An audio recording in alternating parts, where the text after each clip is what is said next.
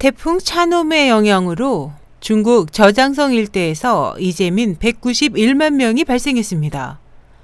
12일 중국 관영 신화망 등 현지 언론은 태풍 차놈의 영향으로 이날 오전 6시 현재 저장성 원저우, 저우산, 타이저우 등지에서 저지대 침수로 191만 6천 명의 이재민이 발생했다고 전했습니다. 당국은 이번 태풍으로 저장성 일대에 강풍과 함께 최대 321mm의 폭우가 쏟아져 174.8헥타르가 농작물 피해를 입었고 그중 83.9헥타르는 농작물 수확이 불가능한 상황이라면서 가축도 5천여 마리가 죽은 것으로 파악됐다고 전했습니다.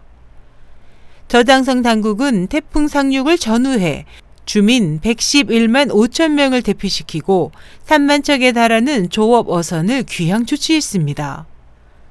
당국은 이번 태풍으로 무너지거나 파손된 가구 천여 채를 포함해 저장성에서만 농업 분야에서 36억 2천만 위안의 손실이 나는 등 모두 58억 6천만 위안의 직접적인 경제 손실이 발생한 것으로 집계하고 있습니다.